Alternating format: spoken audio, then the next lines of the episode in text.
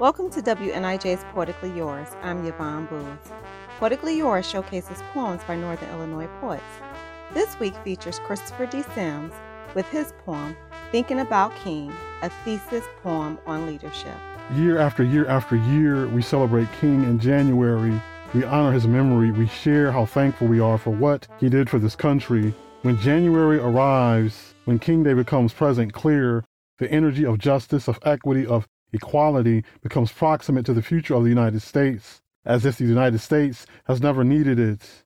What can we do different this year? How can communities of activists, of organizers, of leaders change the trajectory of the inequity, of the poverty of this country?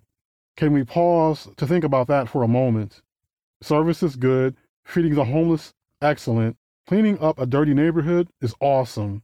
But how about something new, something different, something significant, something game changing, something impactful? King would be proud if we could get past the mediocrity of the same actions, the nonchalant attention, the less involved activities we give to the work he did, in order to get us all the way here, here, here. We are the ones we've been waiting for. Change, change, change, change. Justice, justice, justice, justice. Equity, equity, equity, equity is needed more now than ever before. For Poetically Yours, I'm Yvonne Booth.